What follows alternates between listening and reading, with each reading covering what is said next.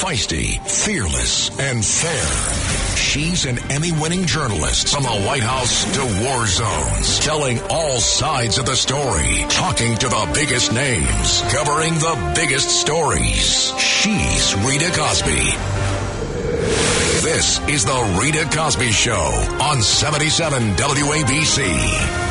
Lovely Rita, meet a maid. Nothing can come between us. When it gets dark, I tow your heart away. Does our president know, first of all, where the tests are? And does he even know that it is now 2022? Both of those seem to be difficult questions to answer for this president. Take a listen to President Biden just a few hours ago at the White House. And boy, he couldn't explain where the tests are, even though they got billions upon billions of dollars to allocate tests. And he seemed to not know that it is 2022. Folks, I know we're all tired and frustrated about the pandemic. These coming weeks are going to be challenging. We're going to get through it together.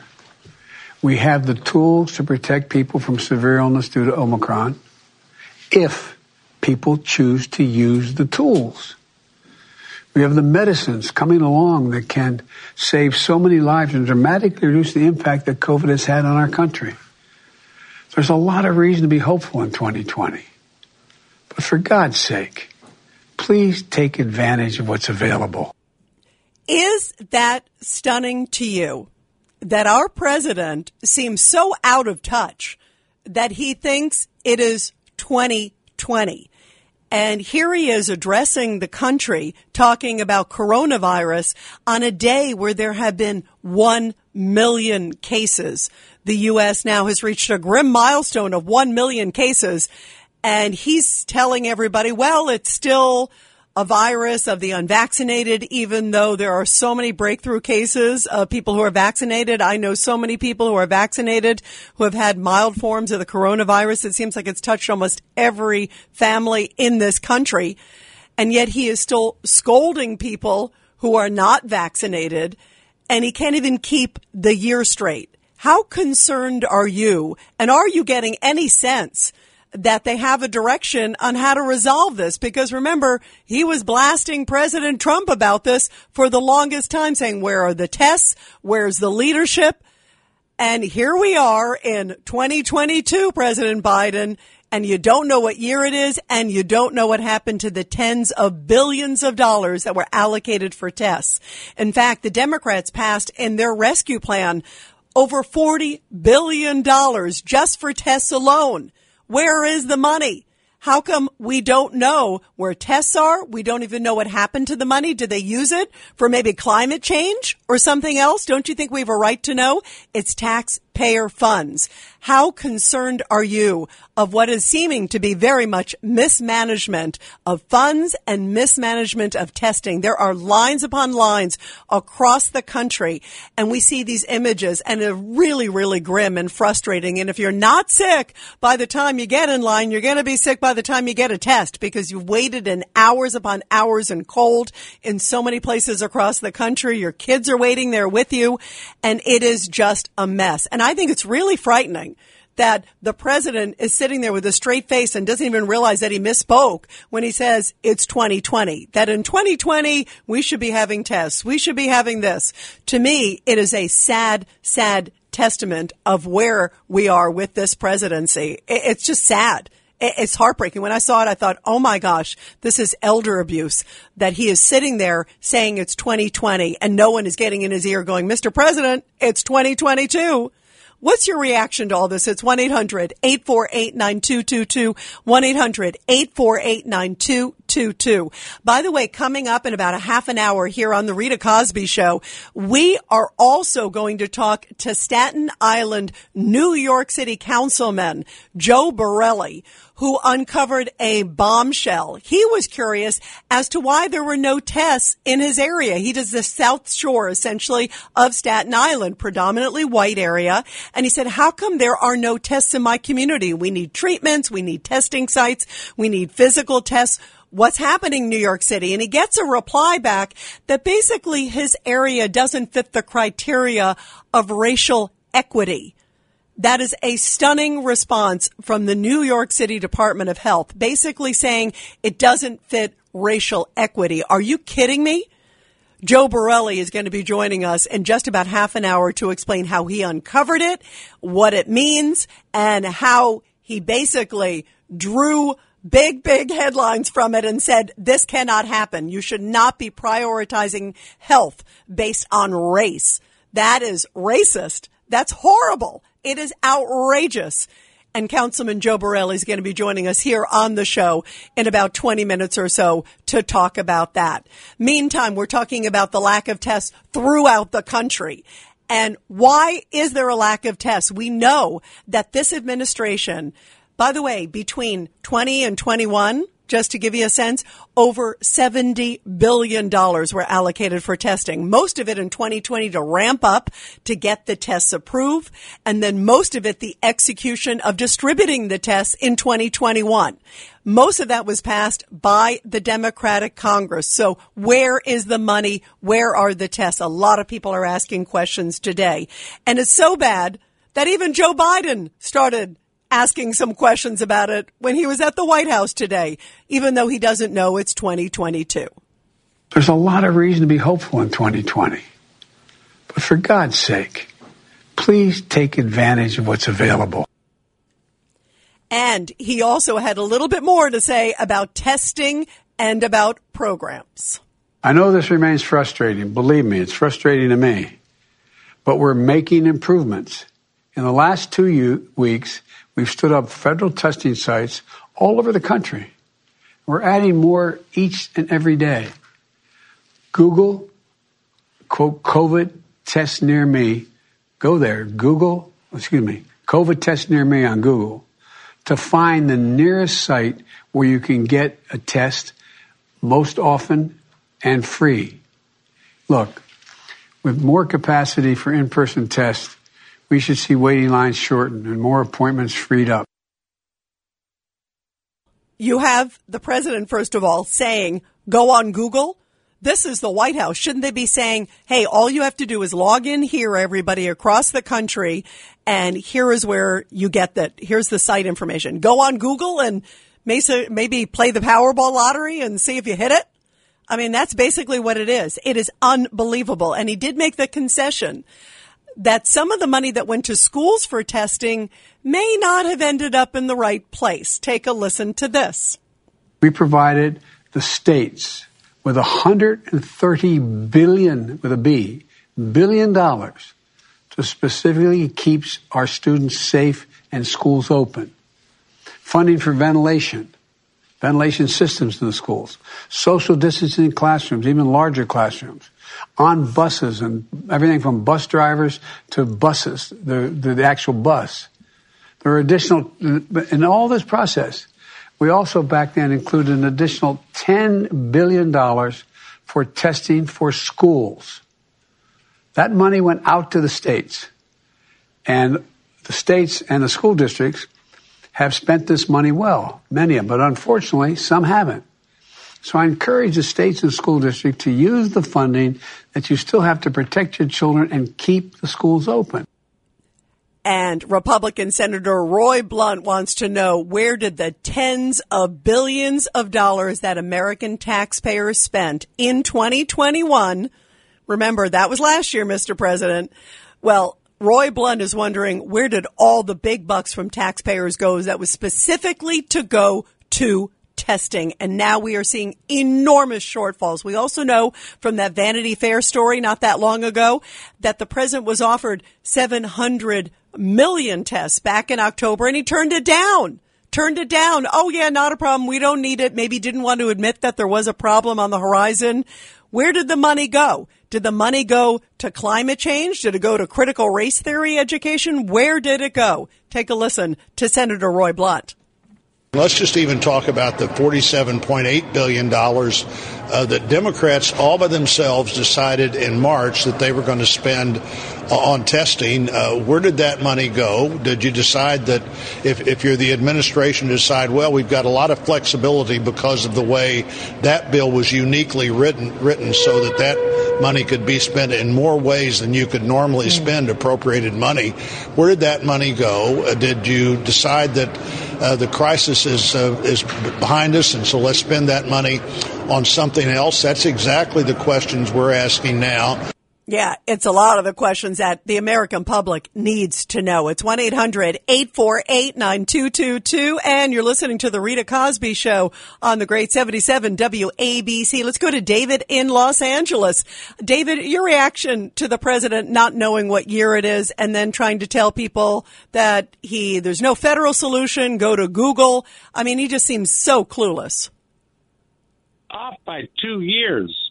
I mean, not even saying just 2021. He said 2020. That's serious cognitive problems. Needs to be discussed at a national level. But I'm here to say the solution, because like you said, it is elder abuse at this point. You know, they have these deep fake characters they make with CGI. Just make a CGI Joe Biden. Have him come out there and say what needs to be said, because he's not doing anything else anyway. That way you save embarrassment and prevent elder abuse. Yeah, it is really scary. By the way, there is a CGI background, remember, behind him. He does the fake Oval Office, so you could do the fake Biden. You're right. And he might be more alert and at least would know what year it is. David, thank you very much. We appreciate the call. By the way, everybody, David was watching on YouTube. You can also watch us on WABCradio.tv. You can stream The Rita Cosby Show live on your smartphone, tablet, or smart TV. And check it all out also on WABCradio.tv and also YouTube, of course, too, as well, because we are streaming live as well as on the radio. Let's go to Victoria and Ronkonkoma. Go ahead, Victoria. What do you think? Yes. Hi, Rita. Listen, this is the most pathetic human being as a president that I have ever witnessed in my entire life. And I'd like to pose one question to him. You're asking everybody to get a vaccine, and you're letting them, you're firing them if they don't. What about all these millions of immigrants that are coming into this country? Are you asking them to get the vaccine? And are you asking them to get a COVID test? What is going on here with us? We're Americans here. I agree, Victoria. You know, it's also, I wish the reporters at the White House would be asking that question. Oh, no, you won't get that, Rita. But they should be. They should be. That should be the first question. They only do that to my President Trump, not to this one.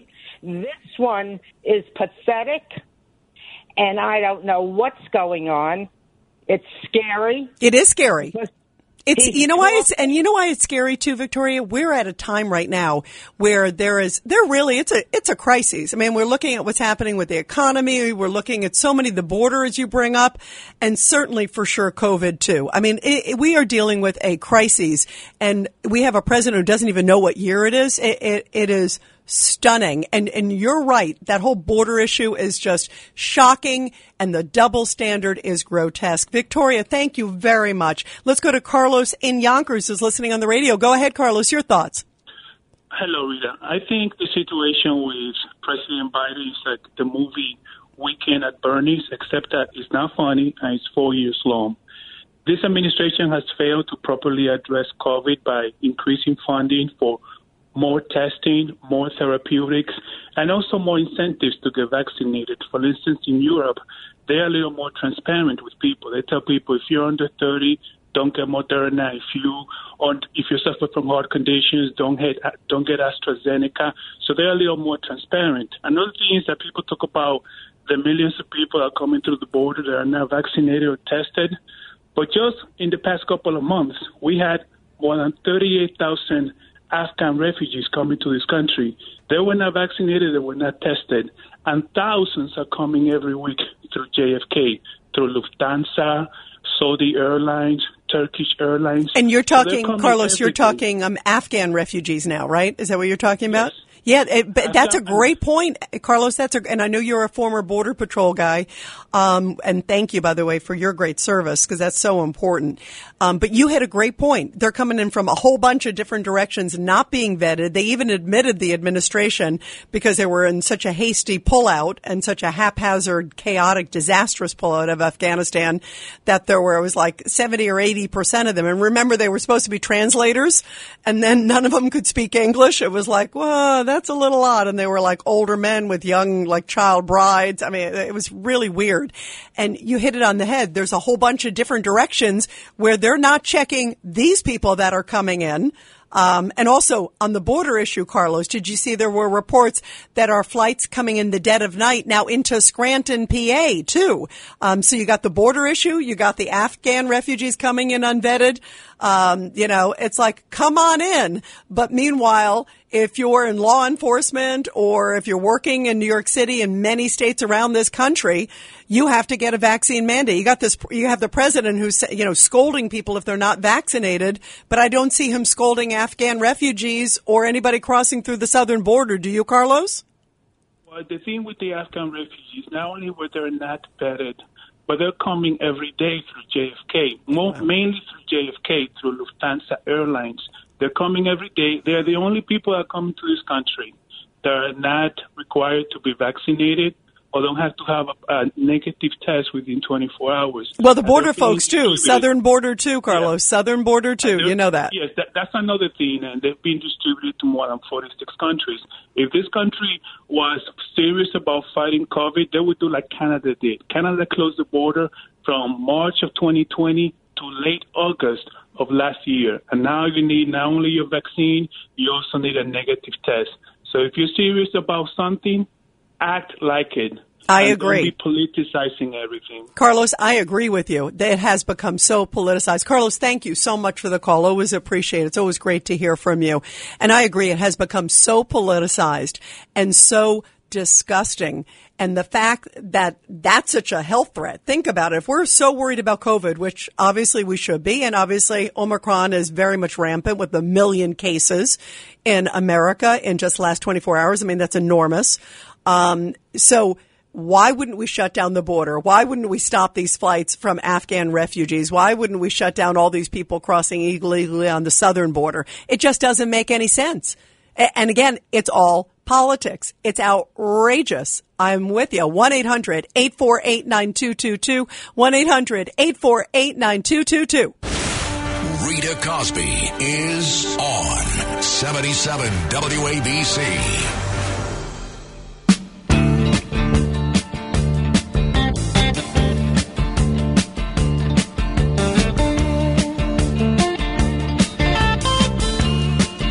We are talking about the politics of testing, and now we're finding out that the government received $72.8 billion for testing on the coronavirus, much of it in 2021 pushed by a Democratic Congress and that rescue plan. Remember where the Democrats just kind of pushed through the rescue plan.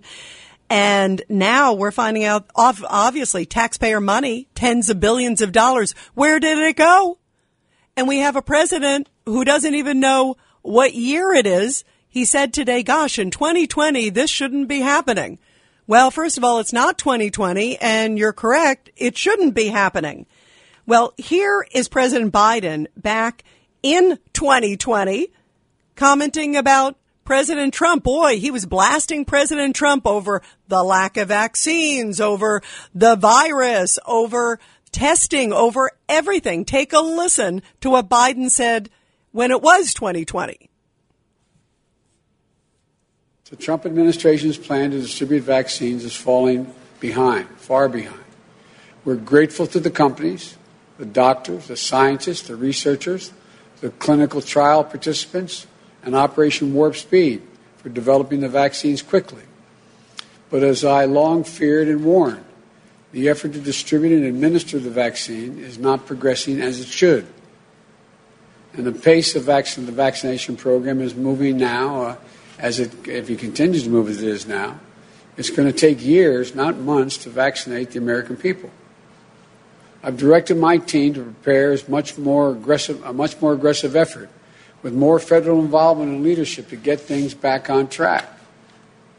We'll find ways to boost the pace of vaccinations.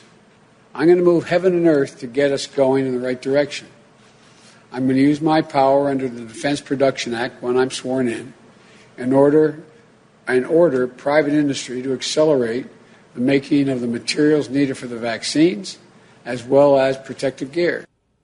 So he was the guy who was going to fix COVID, and here he is now saying today, well, if you're looking for a test, yeah, there's a lot of shortages, and a lot of places look like maybe they didn't use the money well, and if you don't know where a test is, I understand that's happening all over the place, and just kind of Google it. That's his direction, is Google it. And then he's saying the year is 2020, and we're supposed to have faith that this is a guy who could turn it around. Well, here's a little bit more about him blasting President Trump over COVID testing. We need to scale up testing so anyone who needs one can get a test. After 10 months of the pandemic, we still don't have enough testing. That's a travesty. And you know it's a travesty? You have been in office now a year. You've been in office a year. And all you basically had to do was distribute the vaccines more and distribute the tests. It was already approved by the FDA. And now listen to what he said about President Trump back then, saying that you don't have the tests out. What a travesty. And he didn't get it done in a year. It is outrageous. And this is why many people believe he didn't get the tests recently. Take a listen to the former U.S. Surgeon General under President Trump, Jerome Adams. He was on Fox and Friends earlier today. This is what he said about it all. It's important to understand that there are PCR tests and there are rapid tests. And CDC Director Walensky was correct. The PCR test can test positive for days to weeks out. But the rapid tests are very good at telling you whether or not you're acutely infectious. And that's what Dr. Fauci is referring to. So you should get a rapid test if you can. The problem is that the administration has not yet delivered the rapid test. So they didn't want to put out a policy telling you to do something, which then reflected blame back on them. So it was all about politics. 1-800-848-9222. 1-800-848-9222. Let's go to JC in Stroudsburg, PA. JC, you're listening on the radio. Go ahead, Jay. Hey, so this is the theater of the absurd, and Biden is the chief actor. Everything is a lie. He gives you a mandate, right? They said mandate. Okay, and now the federal government can't solve this. There's no test. How could they possibly ask for a mandate? CDC says, the CDC director even went a bit further, and she said, you could test out for 2 months, and they'll pick up something in there. Besides the fact that he's saying we have all the tools for it. You don't have the testing. The pills, the vaccine pills, there's nowhere to be found. Ivermectin, they are strangling hold on ivermectin. They never allowed hydroxychloroquine to move forward. And now the federal government has seized the microbial antibodies.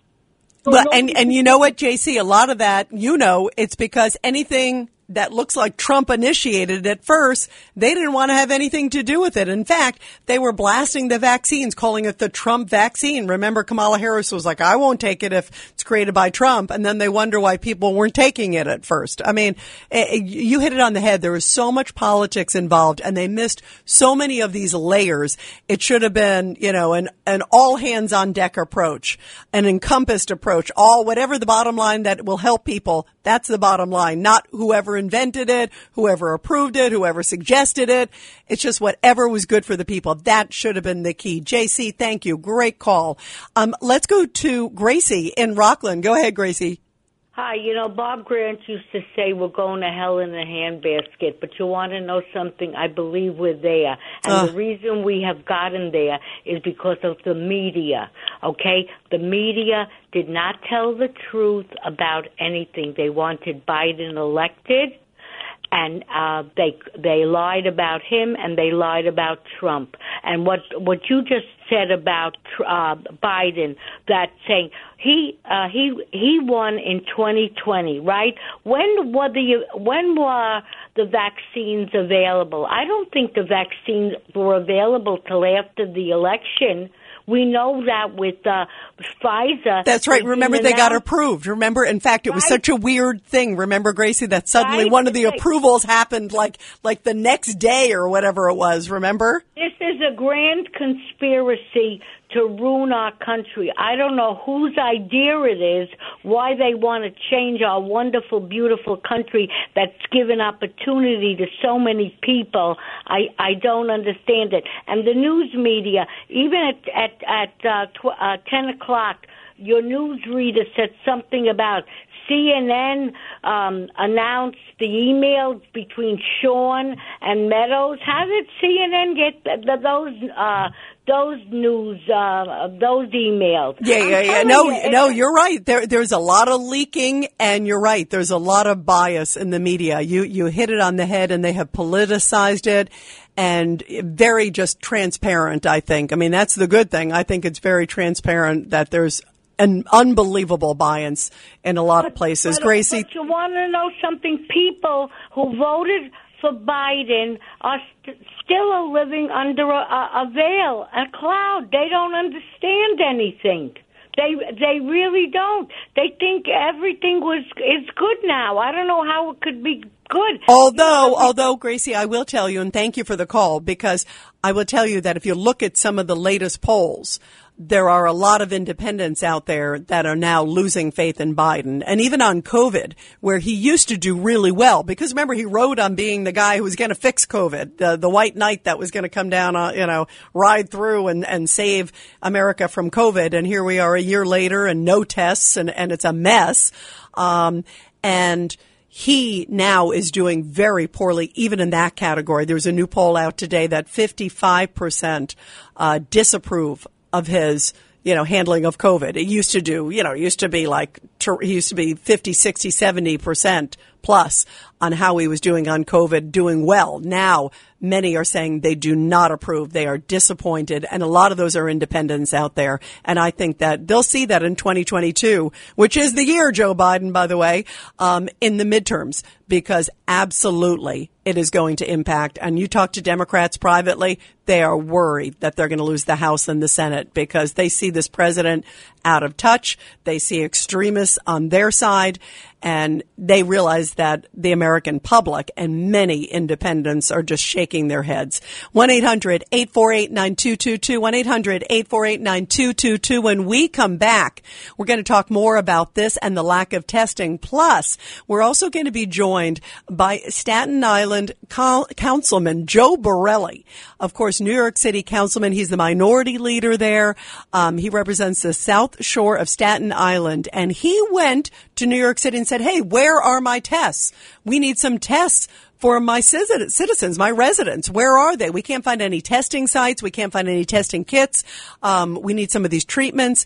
And the answer he got will astound you. They basically said, well, your area is not racially diverse enough. It doesn't really fit the racial equity mission. Are you kidding me? Talk about politics and health. He's going to blow the whistle on all of that. He is going to be joining us in 5 minutes. He'll be back after the break. Rita Cosby is on 77 WABC. The Rita Cosby Show presents Back the Blue. And in tonight's Back the Blue on the Rita Cosby Show, an Orlando, Florida teenager has laced up his running shoes to offer a tribute to a fallen police officer, Sergeant Marlene Ritmaniak. Zachariah Cartledge, he's 13 years old, ran 1 mile carrying a thin blue line flag, which symbolizes support for first responders and also especially police. Now, that flag is going to be sent to the family of that fallen officer along with a handwritten note. And that's why Cartledge does, and he's been doing that for every first responder who makes the ultimate sacrifice in the line of duty. To date, Cartledge has run over 1,000 miles in honor of fallen first responders. And he does this while raising funds through a nonprofit called Running for heroes. What a great, great story about honoring our men and women in blue, and great to see the next generation caring about that too as well. Well, we all care about trying to make sure that people are getting appropriate tests in COVID, because guess what? With the Omicron, there are so many cases now, a record 1 million cases in the United States. And we're finding out that it was over $70 billion went toward testing in the United States just on the federal level. These are taxpayer dollars that was supposed to make sure that tests were adequate, tests were pervasive, tests were all over the place. And now Senator Roy Blunt and a number of other members of Congress are asking the Biden administration, where did the money go? If you take all five of the bipartisan COVID bills, that's about $32 billion, and then about $46 billion in the bill that the Democrats passed by themselves this year for testing. And the real question is, how was that money spent? How could we have a testing shortage now when at the end of last year we had what appeared to be a whole new series of tests coming on the market? And joining us now to talk about a stunning testing policy in New York based on race is Staten Island City Councilman Republican Joe Borelli. Councilman Borelli, this is amazing. Take us back to how you discovered this. Hey, good evening, Rita. Thanks for having me. Yeah. So as people are aware, there's been a tremendous demand on testing and nowhere perhaps more then Staten Island during the week of Christmas, when our numbers were spiking, and our numbers were spiking much higher than anywhere else in the city. My staff did what anybody would, and my office did what anybody would, and we reached out to our partners at city government to try to get more testing sites. I mean, look, the city is running these testing sites, whether they're actual brick and mortar sites or whether they're pop-up sites in parks. And we simply ask for more of those in the short term, or more rapid testing kits that we can give out on our own to people. And the answer we got back is as bad as it sounds. They told us that because our neighborhood is not one of the racial equity and inclusion neighborhoods that their task force has defined, that they don't have any community nonprofit partners in those neighborhoods, and thus were unable to provide any type of testing, whether it be the test kits or a testing site.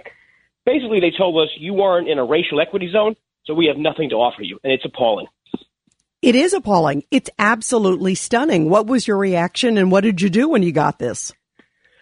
Well, at first I thought they were kind of kidding. I thought there was like some error or some mistake, or perhaps this one staffer didn't know, sort of a Peter versus Paul thing, where just maybe one person just wasn't aware of this whole other area of program. But that wasn't the case. This was what the DOH, the Department of Health, was using to basically get the test out. And there's nothing inherently wrong with a task force that's trying to get testing and vaccines into people in community groups that otherwise don't have access to it. We know that there are a lot of vaccine-hesitant people out in low-income neighborhoods, different racial groups. So there's nothing wrong with this task force. But having it as the exclusive method of getting testing and pop-up sites out to people is the problem. And thankfully, Eric Adams actually came in and sort of reversed course. Yeah, tell us what Eric Adams did and what's been the reaction from so many people, because you're right. When this first came out, people thought, wait a minute, you got to be kidding me that they would be putting essentially race over health overall, right? Yeah, I mean, they basically gave us some more testing sites. So we have a number more that came online and some will even come online further down the road. And again, we didn't expect things to be done at the drop of a hat. We knew that there'd be time between, sort of ordering one of these pop-up sites to go into operation. There'd be a couple of days, but we didn't expect the outright no.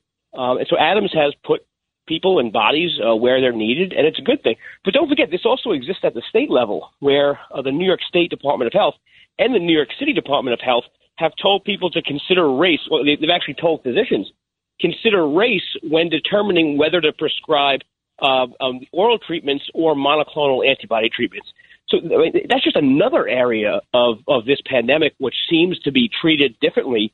The response seems to be treated differently based on the ethnicity of the person.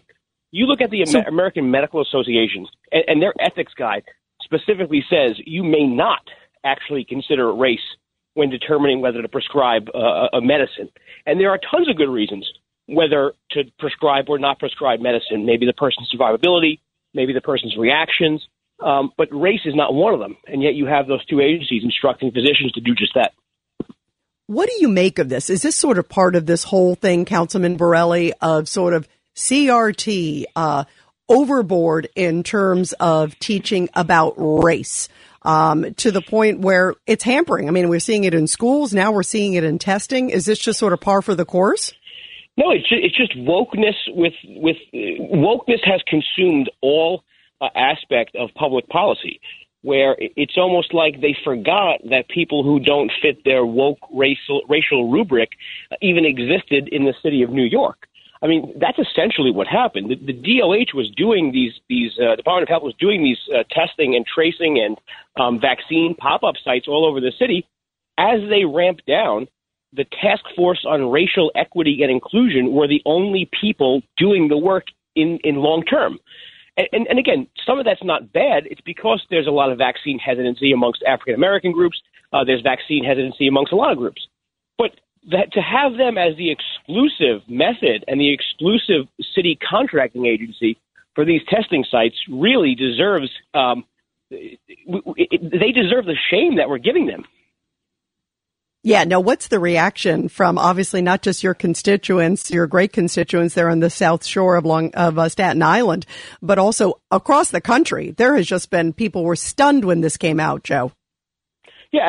And this, by the way, happened in other parts of the city as well. I mean, one of my colleagues, Bob Holden, who represents a predominantly white neighborhood in Queens, had the same reaction and same response from the city. And people are rightfully outraged. Unfortunately, they're not surprised. I mean, these are the kind of things that you sometimes think are happening, but I guess the surprise comes with just the level of carelessness and casuality, if that's even a word, casualness that they were admitting doing this. Like, there wasn't even an attempt to hide it. This was just basically them saying, nope, you're not in the racial equity and inclusion zone, so we don't really have any options for you. You know, it makes you wonder what other things are they listing as racial inclusion and equity? What other things in healthcare or other areas that they're doing that we're just not even aware about? No, you're right. I mean, you know, the medical guidance to physicians came to me because my doctor, my own private doctor, had reached out as soon as he got this and said, Joe, have you seen this? Like, do you know anything about this? This guidance is unprecedented. We've never been asked to consider race when prescribing medicine. I can't believe this is happening. So I do think it's less than we may think, but it still is happening enough, and people are noticing enough where it is something insanely incredible. Absolutely. And everybody, we're talking to Staten Island, New York City Councilman Joe Borelli. Councilman, let me ask you overall, too, because just a few hours ago, President Biden came out and basically iterated that, yeah, there is obviously a testing shortage. We all see that. But also now saying it looks like tests won't really arrive till probably end of January. What's your reaction to just the lackluster? And it just seems such an unbelievable lack of testing and testing sites in your area and across the country. It's very important to remember that Donald Trump had to do this when there was no playbook. And they still managed to get federal aid to cities like New York when it was needed. And yes, he probably gets a little bit more of the benefit of the doubt because it was so fresh. Joe Biden's been in the office for a year now. He ran and won on his ability or supposed ability to get the vaccine under control. And that, of course, would have come with testing and vaccine distribution throughout the states. Now we have a real test of his. And he had that test back in October. And in October, he denied purchasing more tests so that states could basically keep a supply of tests for just such an occasion. So he made that error, but it also goes down the chain. I mean, New York City, our Office of Emergency Management, we have contractors. We have contracts with snow removal companies, with power line utility companies, with ambulance services across the country. In fact, we actually enacted that contract during the pandemic. We got ambulances from all over the country. So we have these contracts with these type of companies that could usually perform these really necessary functions at the drop of a dime. And the city just didn't have that for COVID. Again, they used the Task Force on Racial Equity and not the Office of Emergency Management, which would have been a much more appropriate place to do these sort of things. So it was a top-to-bottom disaster in terms of this Omicron spread. Thankfully, the virus itself is not as strong and as deadly as previous variants because government definitely dropped the ball, and they dropped the ball on doing things that we expect fully the government to be able to do, meaning to test people. Absolutely. And that is pivotal right now, as you see on Staten Island and really throughout New York City, as you're experiencing. Thank you so much, Councilman. I'm so glad that you reveal this. It's stunning. And I hope that it produces a lot of changes by revealing it overall, too. I'm glad to see that Eric Adams stepped in.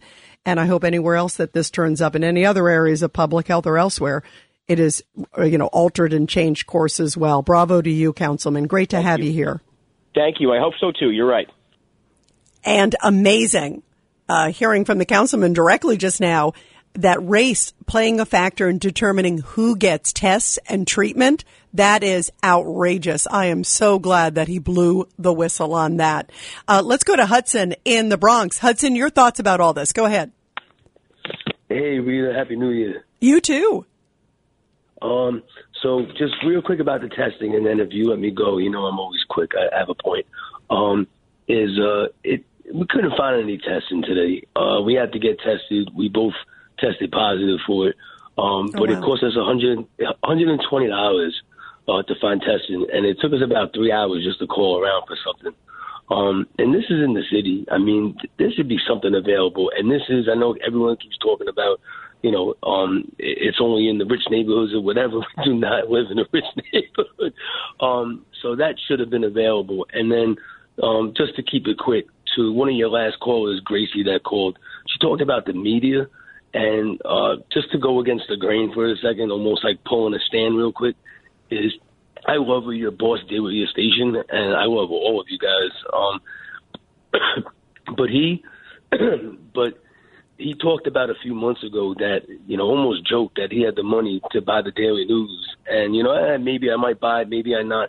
And until people with money, conservatives, until they decide to make a difference and purchase these media entities, then we're never going to control the narrative. And our narrative is the truth.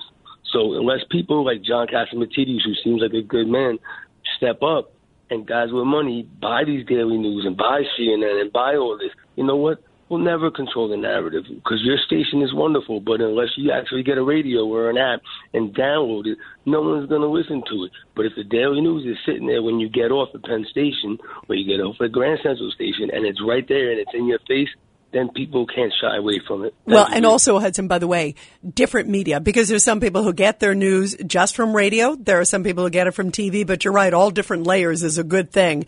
And you're right. I mean, John Catsimatidis is an amazing American. His mission is to just tell the truth. That's our whole mission here on 77 WABC, which is why I'm so proud to be here. And you're right, as many outlets to be able to say that on, including the great 77 WABC. I mean, we're doing, fantastic dominating here in America. And that's obviously important, but you're right. As many layers as possible, the better to get the word out. 1-800-848-9222, 1-800-848-9222. What did you think of Councilman Joe Borelli saying that he was told, and has the documents to show it, that essentially it was based on race as to why he was not getting tests in his district? Can you imagine? That is stunning that they actually revealed that they were looking at racial equities and that was the reason that there were no tests on the South Shore of Staten Island. Playing the race card with health, that is outrageous. 1-800-848-9222. Rita Cosby is on 77 WABC. Well,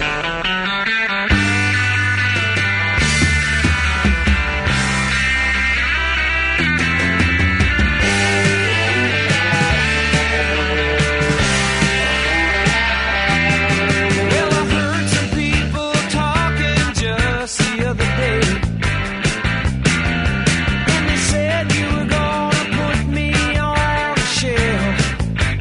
And those tests are already gone if you are going to stores and Googling, according to President Biden, trying to find them all over the country. It is really tough to get them. Here's a little bit of the chorus. I love this song. That is the theme song for COVID tests around America. So it seems these days, sadly.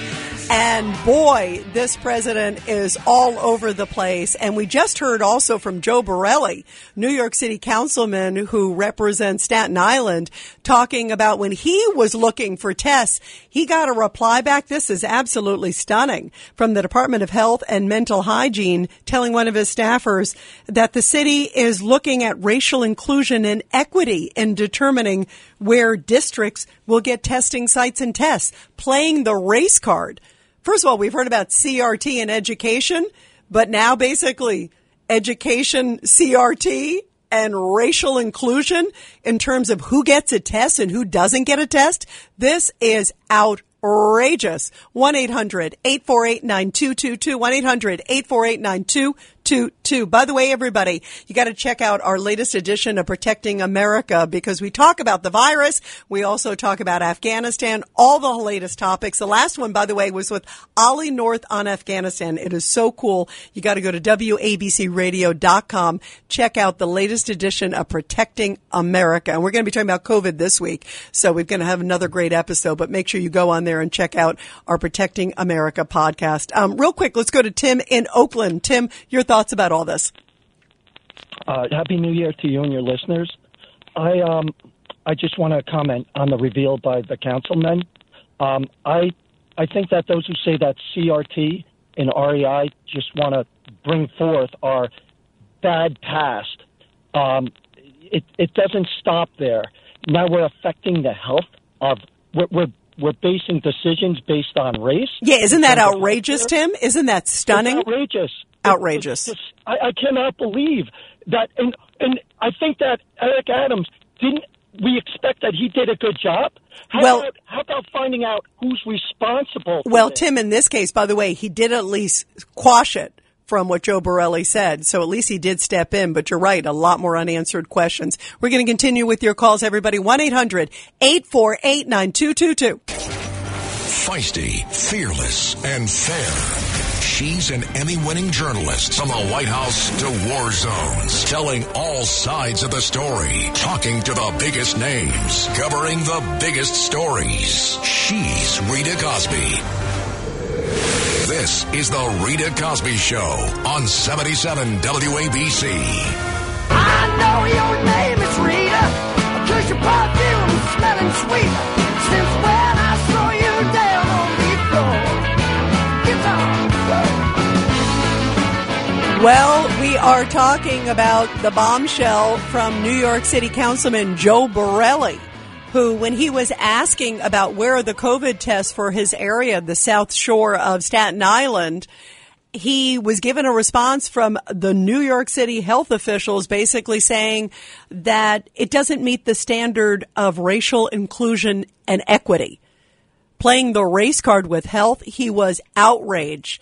Eric Adams apparently has stepped in and apparently has rectified this, but it makes you wonder, where else is this happening across the country, and how shocking that that's actually happening, and that that was part of the quote, and that they actually put it in an email, basically said, sorry, some neighborhoods are flagged by the Task Force of Racial Inclusion and Equity, and those are the ones we're targeting for COVID tests and COVID treatment. Can you believe that? Portioning out and determining and prioritizing health based on race. It is outrageous. 1-800-848-9222. 1-800-848-9222. By the way, coming up also in this hour, I'm also going to be talking about, speaking of race, Manhattan DA Alvin Bragg, who said that he would like a more equitable justice system, one that is more racially fair. And now, within just a few days of becoming the new DA, it doesn't matter what Eric Adams does. Eric Adams has been talking tough and saying he's going to be tough on criminals and bringing back the plainclothes unit, doing all those things. Well, Alvin Bragg has already come out and basically said that there are a number of crimes that he thinks there should be no prison time for, and that many of the crimes, including, get this, armed robbery, those will now be a misdemeanor.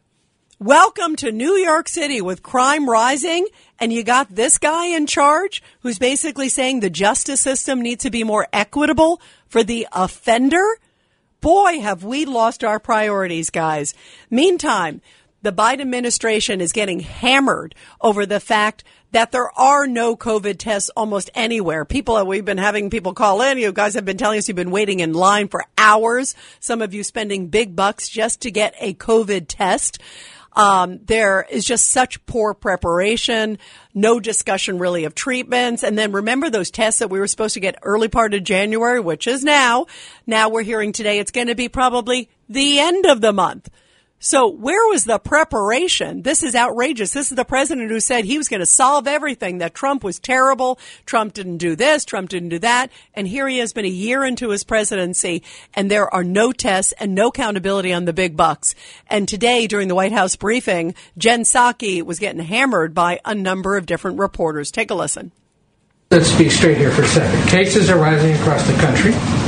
Tests are hard to come by in many places, or there's long lines for them.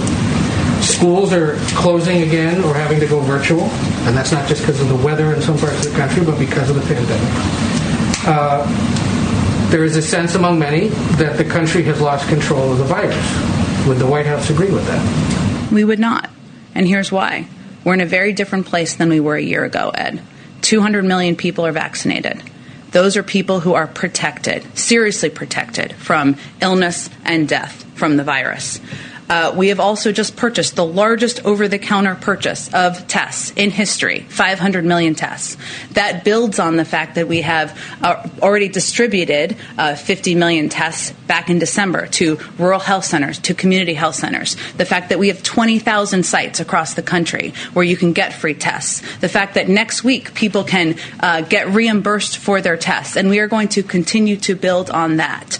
It also, on schools, I would say 97% of schools are open across the country, and the president wants school to be open. That's why months ago, even when people questioned his advocacy for this funding, he advocated for $130 million from the American Rescue Plan and $10 billion to cover testing, even when many people said that was not necessary and was not needed. That has all been distributed to states. If states have not used it, and some have not, and if school districts have not used it, now's the time to use it. So I would note that we have taken steps to prepare for any contingency, any moment, and we're working to implement and build on that from here.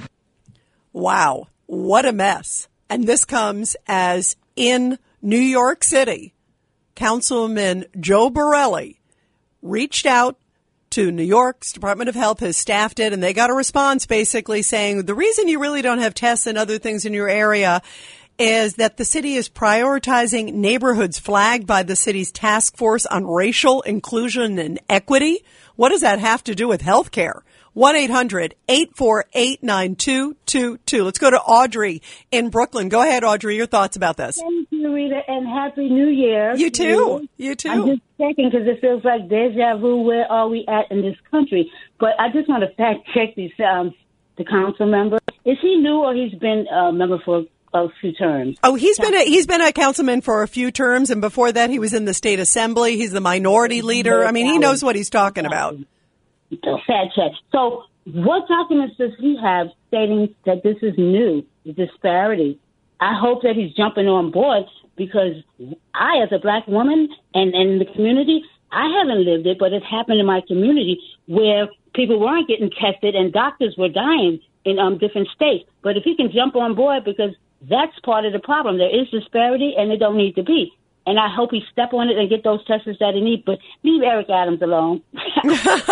All right, Audrey, thank you very much for the call. By the way, Eric Adams in this case, Joe Borelli, who's a Republican, said that he thinks that Eric Adams actually came through and helped him, so that was good. Audrey, thank you very much for the call. We appreciate it. Let's go to Judith in Brooklyn. Go ahead, Judith.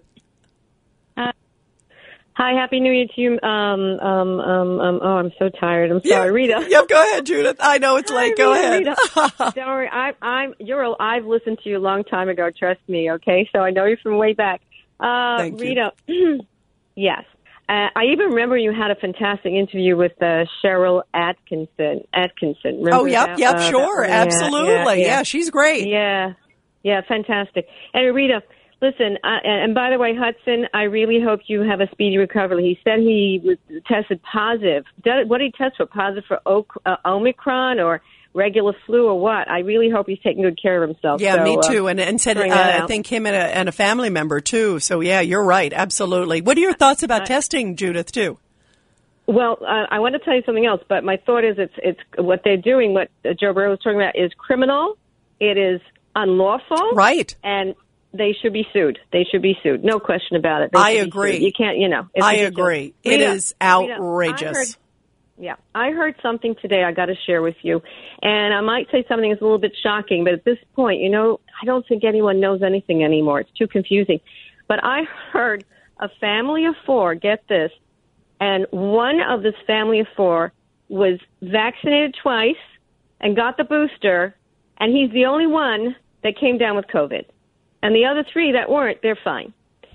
So, like, you hear stuff like this, and you have to scratch your head. By the way, I know other cases like that, too. I mean, they're just obviously it depends from family to family and individual, but go ahead.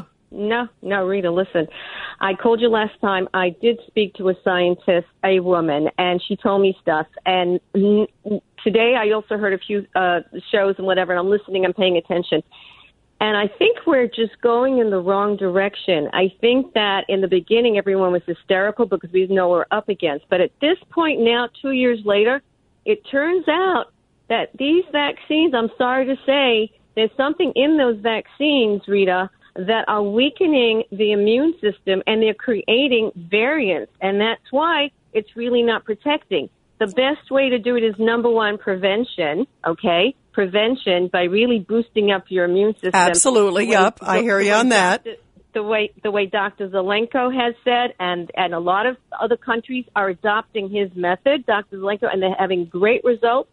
And Dr. Peter McCullough as well, whatever. We've got to pay attention to other things and other things that other countries have done, not with vaccines. You know, India is having better results, giving out hydroxy. South Africa's getting results. No, and by the way, Judah, thank you for the call, but you're right. There are so many different things that other countries are doing, and it's working. The other thing, too, there was a report, and I believe it was in the Netherlands, where people who were vaccinated were getting infected at a higher rate. That's unusual because in other places we're seeing unvaccinated. So it's really all over the place. There's still a lot of research out there. You know, certainly people are saying that those who are vaccinated, the symptoms seem to be less severe with Omicron and others. But you're right. There's still a lot of unanswered questions. There's so many people now that are vaccinated and boosted and are still getting Omicron. So it's a little weird when you see the president continue to scold the unvaccinated when right now it seems that so many people have it, whether they're vaccinated or not. So the science is still out on a lot of these things. It's still so many unanswered questions. Let's go to Rosie in Long Island. Go ahead, Rosie, your thoughts about all this. Hi. I wish I got on before the councilman. My situation, or what I've heard now, is that due to race, that if I tested positive, which now I'm finding out I probably can't even get tested, if I went to get monoclonal antibodies, they would not give it to me because I didn't fit the criteria. I was white, and I was not over 65. Wait, did somebody tell you that, or what are you surmising that from? No, it's I can't remember where I saw it or read. I did hear it, I think, on the radio, too.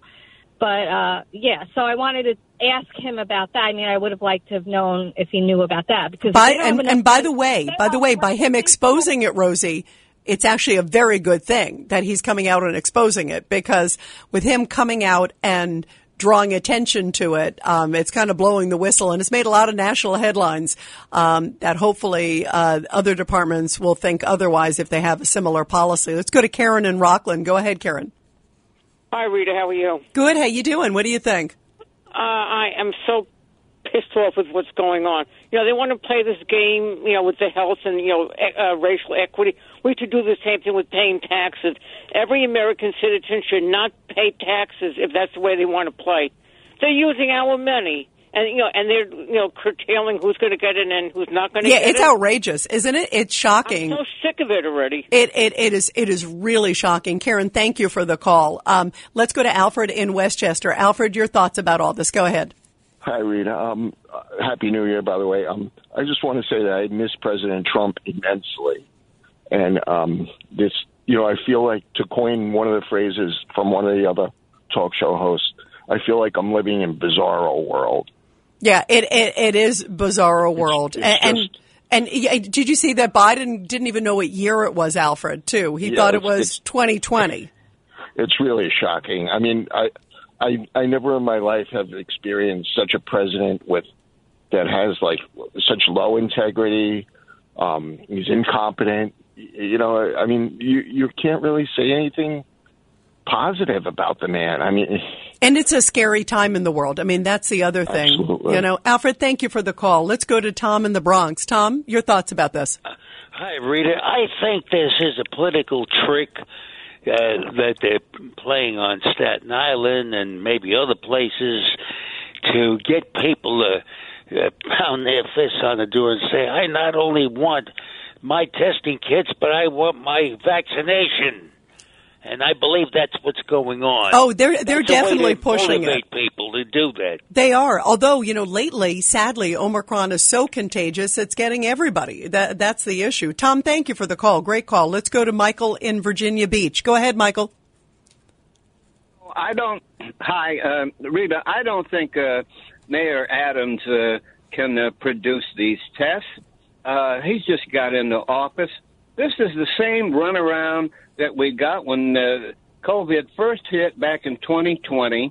The CDC was supposed to have enough masks and tests to cover the whole country, and Mr. Fauci was overseeing that, and we still got the same Fauci in charge, and we know that this money is going into private pockets. Well, and that's the key, Michael. We need to find out where it is going, because right now, $72.8 billion, everybody, has been spent, over 40 of it in 2021, specifically allocated for testing of virus. That's a huge amount of money, and we deserve to know where that is. Thanks so much. Let's go to Will in Poughkeepsie. Will, your thoughts about this. Go ahead, Will. Yeah, Happy New Year, Rita. This president, in my opinion, is the worst president in American modern history. It's just too many mistakes, too many things that have gone wrong, and I don't understand why everybody in Washington, no one is not speaking out. And I'm believing that they're getting their pockets lined with George Soros. That's just my opinion.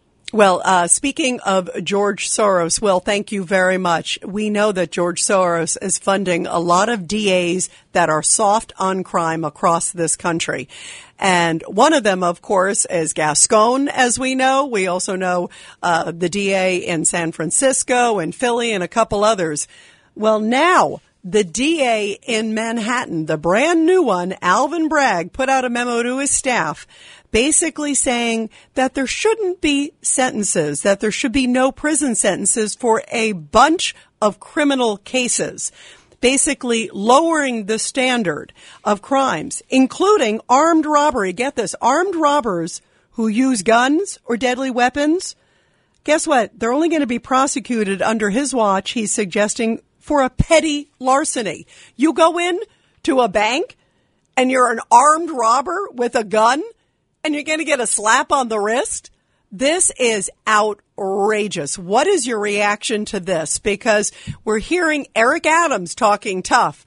But guess what? It's the DAs that go after the bad guys. Once the cops arrest them, the DAs go after them and basically say, well, this is what we suggest for time. This is what we suggest. He's saying there needs to be more equitable inclusion, that we need to take into race into account. We need to think about the offender. What about the victim? 1-800-848-9222. We're going to talk about that when we come back. Rita Cosby is on 77 WABC.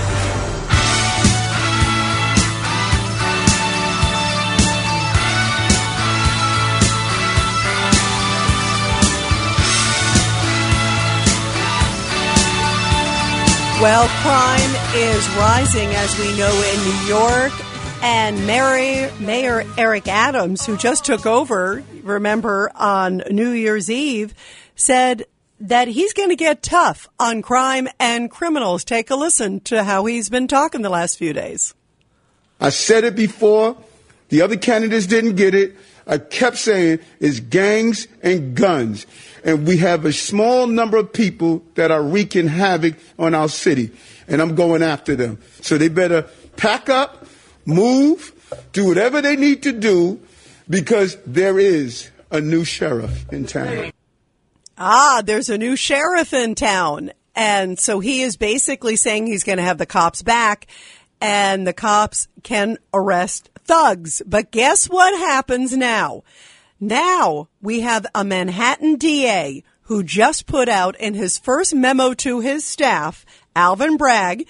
By the way, he campaigned on being basically soft on crime, on talking about racial equity and addressing racial disparities in the criminal justice system and in crime. And now he is fulfilling that promise, basically saying that there are a number of crimes that he does not want his prosecutors to seek prison sentences for. And also, get this, on the list, armed robbery. If you use a gun or other deadly weapons on stores or businesses, you'll basically only be prosecuted for a petty larceny, which is a misdemeanor. That's not a felony. That means maybe no jail time. This is outrageous.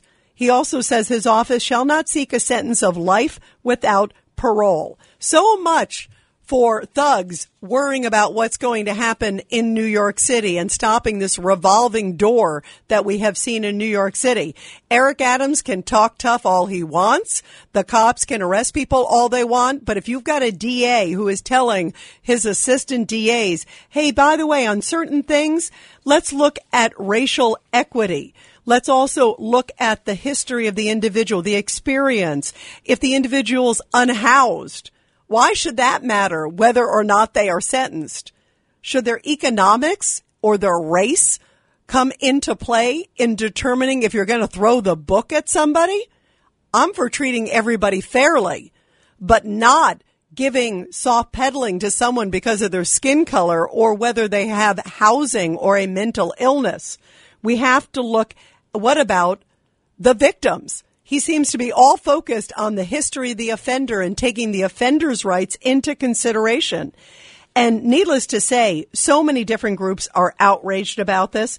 The head of the NYPD Detectives Endowment Association says Bragg gives criminals the roadmap to freedom from prosecution and control of our streets. He is outraged, as is the Patrolmen's Benevolent Association. They basically came out and said, the head of the PBA said, police officers don't want to be sent out to enforce laws that now the district attorneys won't prosecute. What is this going to do to crime in New York and to police in New York City? Well, here's a little bit of Alvin Bragg on the campaign trail, and now he is making those campaign wishes come true. We have to limit the footprint of what is in our criminal justice system. In New York City, more than 80% of the docket are misdemeanors, many of which have little or nothing to do with public safety. So that's the starting point for shrinking the footprint and, along with mass incarceration, closing the racial disparities. Of that docket, more than 80% of the people charged with crimes are people of color. You know what? A crime is a crime. It doesn't matter what color you are. 1-800-848-9222. 1-800-848-9222. Let's go to Drew in White Plains. Drew, go ahead. You're here on the Rita Cosby Show. Go ahead, Drew. I don't understand. This man hasn't stepped foot in office. He didn't lie. On the campaign trail, he said exactly what it was. And he already said he's forming a unit to go after gangs, to go after violent crimes. And then he even stepped out there and said he's forming a special unit to go at Trump. Now, I know that's why a lot of people are really upset, but he's already saying he's going after serious crimes. Do you understand this man? I knew this man for over 20 years. He's a good person. I do. And by the way, Drew, no. Drew, hang on a second, Drew. Yes. Trump doesn't have anything to do with this. This has to do with safety on New York City streets. So get that straight. But second of all, in terms of his philosophy, you're correct. He did campaign on this. And in fact, I remember we even here at WABC, we did a Manhattan DA debate. He was there and I remember he was even talking about this. You're right. This is what he said he was going to do and now he's doing it. But I think a lot of people are shocked and not realizing that indeed you've got Eric Adams who's saying there's a new sheriff in town. And now you got this guy who's basically saying, you know what? I considered armed robbery a serious offense. Don't you, Drew? Armed robbery, I consider a violent, serious crime. This is fear-mongering. If you read what he said, he never said he was giving armed robbers a pass. Oh, yeah, let me read you the memo. Hey, Drew, let me read you the memo. Armed robbers who use guns or other deadly weapons to shore up stores and other businesses will be prosecuted for petty larceny, a misdemeanor. So, yeah, that is it. That's exactly. He's saying you have to provide it. Here's where he says no victims were seriously injured. But if you walk into a bank and you got a gun or you walk into a store, if you haven't injured someone seriously, then it's a misdemeanor. Are you kidding me, Drew? That is what he's saying.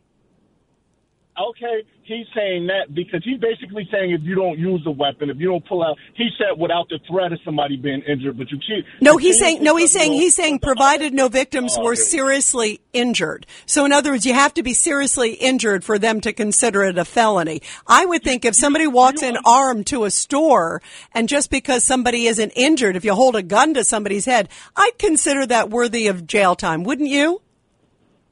Yeah, but do you understand this is the same man that sat there and defended the Central Park Five, so he saw the opposite end of when crime. I don't hear any outrage about what happened to those young men. We're talking about now. Drew, we are talking about modern times. We're talking about modern times in New York. And this is a big difference from Eric Adams saying there's a new sheriff in town. Well, guess what? There's a new DA in town who's going to reverse anything in terms of clamping down on criminals. We are hearing somebody who is soft on crime, who's going to give these people a free pass. And that's very scary at a time here in New York. But Drew, thank you. I always appreciate your calls and always appreciate hearing from you. Let's go to Carol in New Jersey. Go ahead, Carol. Hi there, Rita. So under Melvin Bragg, my friend and I can become Bonnie and Clyde if we want to. Yeah, as long as you don't seriously, quote, injure somebody. And Drew seems to think that that's okay. Person deserves, that's not a violent crime. I mean, I beg to differ. I mean, that is outrageous. Oh, and if you look at the list of other crimes, you have to basically seriously injure somebody. And here's another one. Burglars who steal from residential storage areas, parts of homes that aren't accessible to the living area, and businesses located in mixed-use buildings will be prosecuted for a low-level Class D felony. They're going to lower the penalty. In other words, if it's not directly related to the living area, can you imagine how it's like giving a free pass to all those criminals, like in Los Angeles, where now they know if they steal, $999 worth of goods, as long as they don't hit 1,000, it's a misdemeanor, So let's make sure we go after a place that's not tied to the living area. So then I'm okay. Yeah. Happy New Year, Rita. Yeah. I'm talking about my Christmas card because I sent Christmas cards to the P.O. box to the hosts that I call on a regular basis. And one of them thanked me. They said they received my card. Oh, my, Carol, I don't think I got your card. I'm going to look around for it because, boy, do we need some cheer after listening to Alvin Bragg. Nice. Carol, you're the best. Thank you so much for the call, and thank you for the Christmas card. Whenever I find it, I appreciate it. When we come back, we're going to talk about this belated Christmas gift that I say is a Grinch. From Alvin Bragg, now saying that armed robbers who use guns, as long as they don't seriously injure a victim, that guess what? Now it's only a misdemeanor under the Manhattan DA. How are you going to clean up New York and other big cities around the country if this is the way these soft on crime DAs are going to be? 1-800-848-9222. Rita Cosby is on 77 WABC. The Rita Cosby Show presents Support Our Heroes. And in tonight's Support Our Heroes segment, a World War II veteran, Arnold Bradbird, was honored by a Pennsylvania chapter of the Daughters of the American Revolution. He was given an award and a certificate in recognition of his valor, service, and sacrifice during World War II.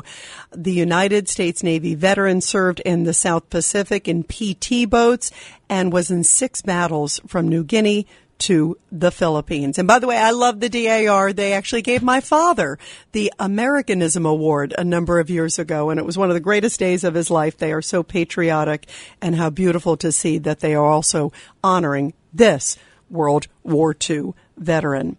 Well, we are talking about the importance of, I think, getting tough on criminals, not getting softer on them. We shouldn't be talking about racial diversity in terms of deciding how we penalize a criminal. Should we be talking about what kind of housing situation they have? Should we be talking about whether they have mental illness? Should we be talking about where they're employed?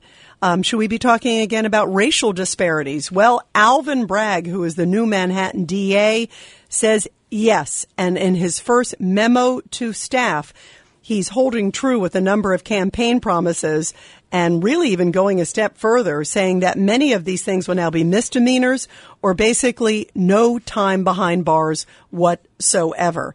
And this is in stark contrast to the kind of language that we're hearing from the new mayor, Eric Adams, who said this just a few days ago. We're going to zero on gun violence and gangs. They go together. We're going to take down these gangs that are really creating the havoc in our city. And we're going to put in place a plainclothes anti-gun unit. We're going to partner with our federal, state, and city to find those who are bringing guns into our city in the first place and start identifying some of those bad gun dealers. Wow. So bad gun dealers. But guess what? According to Alvin Bragg, he's now saying that armed robbers who use guns or other deadly weapons to stick up stores and other businesses will be prosecuted only for petty larceny, which is now a misdemeanor. That is outrageous. And that's the kind of talk we were getting from him on the campaign trail. And he was elected in New York City. Take a listen to him on the campaign trail. We've been given the most profound obligation. The state has the power to take away someone's liberty. We are going to use that power judiciously and wisely. We are going to use that for fairness and for safety. We're going to address our racial disparities. We're going to have one system of justice for all. I'm all for equitable justice, but looking at the offender and deciding, well, what race is he? What's his housing situation? Why not talk to the victim? Here's a little bit more of Alvin Bragg in his campaign ad. As DA, from day one, I'll work to make the office the progressive leader it should be. That means more aggressive steps to reverse mass incarceration, especially in communities of color. It means thorough and transparent investigations of police misconduct and overhauling the sex crimes unit to get justice for victims. It means bringing new funding and focus to reentry programs and refusing to take campaign donations from any lawyer who appears before the office. And it means continuing to keep neighborhoods safe and ensuring one standard of justice for all of us who call Manhattan home. So how is that making New York safer? This is nuts. This is like Gascon and Los Angeles. This is like the DA in Philly. This is like the DA, remember, in Wisconsin. Remember that guy? The one who rode over the people at the parade. Remember, there were 16 offenses. And the guy said, yeah, you know, my kind of new equitable system, once in a while people will slip through or whatever the cracks, you know. Unbelievable. And this is what Eric Adams had to say when he was asked about this new policy of Alvin Bragg announcing this week, again, that he's basically going to soften on crime. I like Alvin. I believe he's a former prosecutor in the U.S. Attorney's Office. He was a great prosecutor. I believe that he's going to be a good district attorney, and I'm going to sit down and have a conversation with him as we build out what we need to do around public safety so that we're all on the same page. And so I think that he's focused on doing that, and I think he's on team public safety. Team public safety is not only handcuffs. Team public safety is also ending the pipeline that turn people into career criminals based on certain actions. And I want to understand what he's doing, and I'm looking forward to sitting down and speaking with him. Team public safety, Mayor Adams, is locking people up that are doing serious crimes. I consider someone showing up with a gun to a house or to a bank a serious crime, not a misdemeanor, not a slap on the wrist. That's not public safety. And in fact, listen to the comments from the Detectives Endowment Association, just saying that this is outrageous. You also have the PBA, the Police Benevolent Association, saying police officers don't want to be sent out to enforce laws that now district attorneys won't prosecute. You can bust these people, but if you know they're going to be back out on the street, based on this, it's like almost every single rioter that basically got a slap on the wrist, remember, when they were doing that? 2 summers ago, according to Alvin Bragg, they're going to be walking, not in days and not in hours, within minutes. 1-800-848-9222. Let's go to Lisa in Manhattan. Go ahead, Lisa. Yes, Rita. I'm not shocked. Most of the Democrat Party is pro-criminal. Look, they had Senator Robert Byrd, the Democrat from West Virginia, Robert Byrd, the Ku Klux Klan.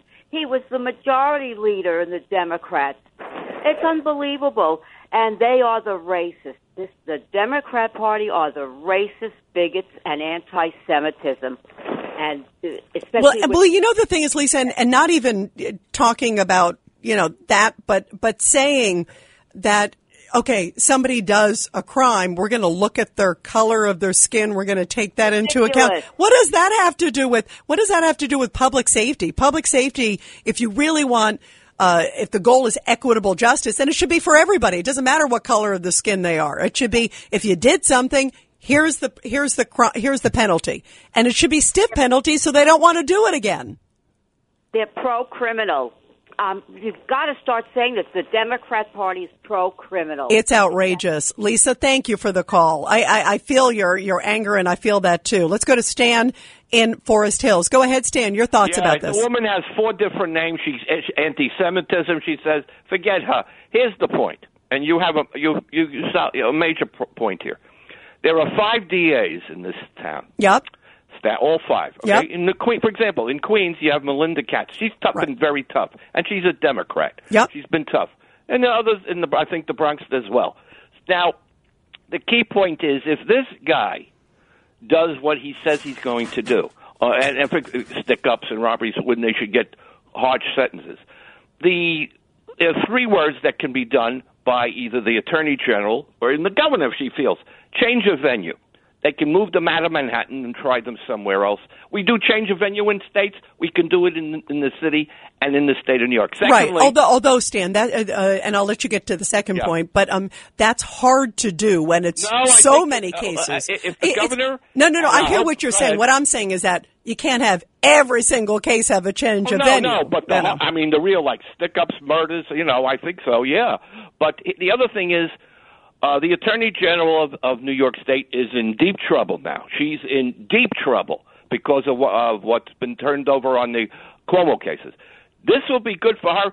She can intercede and say to the district attorney, hey, what the hell are you doing down there? And possibly take the cases herself. Now, that's not necessarily done. He's an elected official. But and that's hard for the state to always step in. James, she's in a bind now. She's in deep trouble. Although Stan, she wants to do it. But you know what's interesting, Stan? I think she agrees with him on some of his policies. She was tough on Cuomo, but I think she agrees with him. Cuomo, and I'm for Cuomo, but the point is she's in deep trouble, and I think she has to show herself to be somewhat tough. So I think if he doesn't do anything, the Attorney General of the United States can intercede as well as the governor. Well, and let's see, by the way, if Eric Adams has some, quote, cojones and also takes him to task. What can he do? Well, he can at least say, you know what, at least have a discussion and say this cannot be tolerated. No, we're creating this cycle. I mean, unfortunately, a lot of it goes back to voters. You know, there could be recalls. There could be other things, but, he just got into office literally days ago. But Stan, great call. I always love your call. Thanks so much. Let's go to William in Central Jersey. Go ahead, William. Rita, I can't believe this.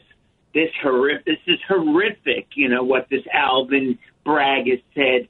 New York is doomed. I feel so bad for the beloved police officers. The result of this DA's decree, whatever, it's going to end up as a massive loss, an economic loss for New York. And the exodus is just going to continue. And I've been on a jury pool that was involved in stick up and where the guy was convicted. And, I just can't believe that they're going to break that down into a misdemeanor. Yeah, isn't that stunning that that's not serious enough? It's shocking. William, thank you very much. Let's go to Jimmy in Brooklyn. Go ahead, Jim. Yeah, it doesn't sound like he's soft on crime. It sounds like he's promoting crime. More people now are going to be carrying guns because they don't have to worry. That's going to make more people carry guns to defend themselves from those other people that are carrying guns. That's an interesting point. So it sort of creates that whole cycle. Jimmy, thank you. That's an interesting point. Let's go to Eric in Manhattan. Eric, your thoughts. Hey, Rita. First, I'd just like to say the young lady who called in before, Stan, is absolutely right. Listen, I'm a Hispanic, Trump, Democrat. And they're our racist party. They're disgusting. They're pro-crime. They're Marxist. And this guy, I'm just hoping that Eric Adams is going to sit down and quietly read him the Riot Act. Yeah, the problem is, by the way, this guy did campaign on this, and I think a lot of people sort of forgot about it, Eric. Because they were hearing the new sheriff in town talk from Eric Adams. But Eric, thank you very much. I appreciate it. Let's go to Larry in Brooklyn. Larry, your thoughts. Yeah, Rita, listen, I'm going to say what's happening, but you have to let people, your station has to let people say the truth because otherwise, we always let people say the truth. Go ahead. Okay, listen, it's very plain to me because I've been tracking this for a long time, okay? Armed robbery is considered second to murder, 25 years. Murder is 25 to life. Now, what's been going on is first they started with one-punch homicides charging misdemeanor assault. Now they're saying if you don't hurt somebody with the gun.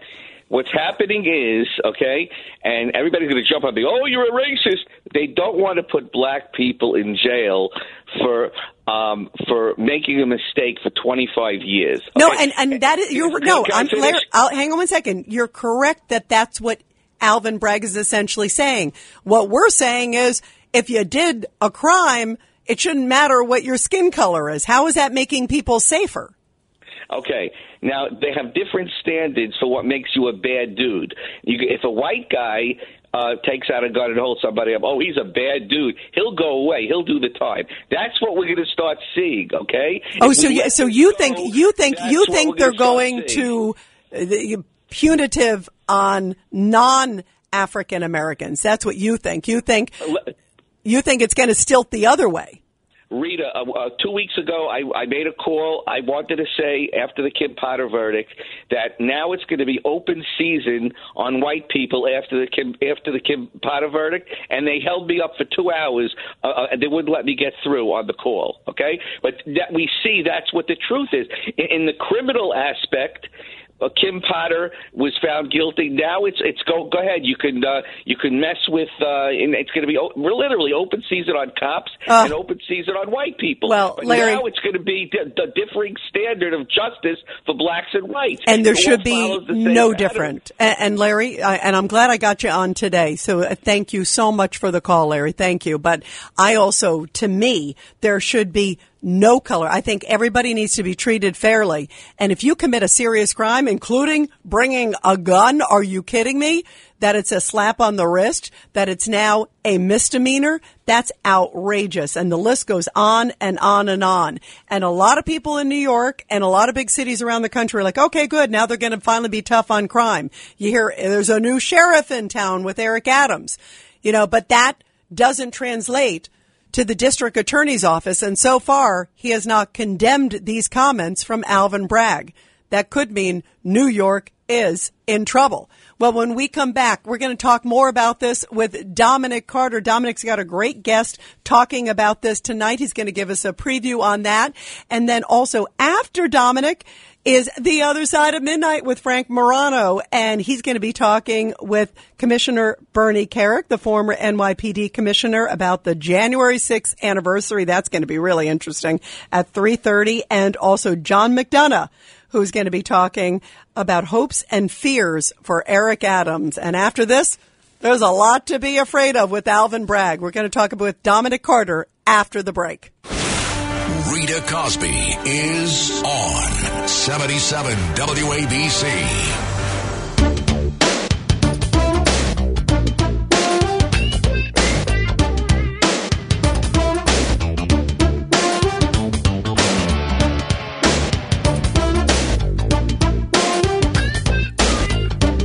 So I know you know this, Dominic Carter. It's a little Paula Abdul, and it's straight up, because you know what? Eric Adams can be straight up and say there's a new sheriff in town, but there's a lot of bending, it sounds like, on the rules now with Alvin Bragg. And I know you're going to be talking about this tonight. I am so fired up and so steamed about the fact that armed robbers, Dominic Carter, who use guns or other deadly weapons, as long as they don't seriously injure a victim, now it's just a misdemeanor in New York. So much for talking tough with Eric Adams, and now you got basically a super soft on crime DA.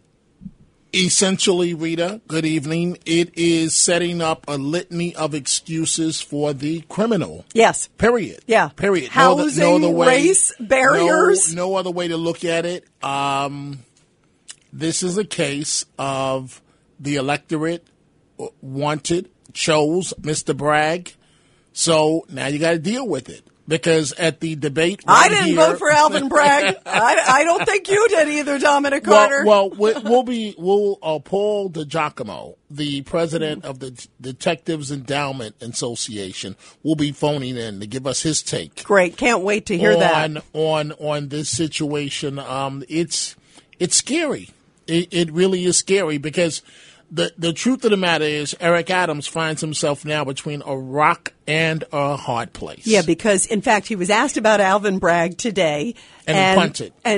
He punted. He said, he's a good guy. We're going to talk at some point. I like Alvin. And even some of the answers, as he kind of went on, and the answers made it sound like he's not really going to be challenging him. He can't, politically. He can't. Right. There are different departments. And the reason why is because at the end of the day, it doesn't matter what the mayor of New York says. You have a duly elected district attorney. But even more than that, Rita, the Eric Adams base, right, progressives, communities of color, he can't come out against Bragg, because it's gonna turn off his base. So he is he's got a what thread of very fine needle. Oh, he's in a very tough position. But he has to put politics aside and say what's good for New York. And that's why, when I sit and I look at this, throw the book at him. I don't care what color somebody is. Right. If they're a criminal, they're a criminal. You and I agree on that. We agree on that. But Eric Adams can't say that. He really can't. And how sad is that? And let's pray for New York after this. Dominic, I can't wait to hear your interview. I can't wait to listen to your show. Dominic Carter coming up, everybody, and I'll talk to you tomorrow. This is Greg Kelly for Priority Gold. What does it mean to be America's precious metals dealer? It means that you're in touch with the hearts and minds of those who love this country, value our freedom, and want to protect the future. Priority Gold is that precious metals dealer. They've helped thousands of Americans back their retirement with solid gold and silver. Call Priority Gold at 888-506-6439. Receive free shipping, free storage, a free investment guide, and one of the best purchase experiences in the industry. Call now or go to PriorityGold.com.